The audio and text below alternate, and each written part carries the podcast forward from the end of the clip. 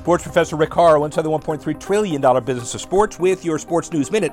Amazon Prime Video extended as well as expanded their WNBA streaming deal. The 17 nationally exclusive league games, including the Commissioner's Cup, added a regional carriage agreement to stream Seattle Storm games throughout Washington State. 30 of the Storm's 36 regular season games will be streamed statewide.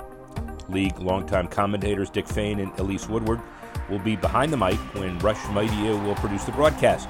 The Storm makes their regional debut on May 6 on Amazon with its home opener at Climate Pledge Arena against the Minnesota Lynx. The first national game on Prime, scheduled for Sunday, May 8, matching the Sparks and the Fever. WNBA Commissioner's Cup, now sponsored by Coinbase, featured advanced player tracking data in last summer's championship provided by Hawkeye and Kinnickson. Sports professor Rick Harlow, Sports News Minute.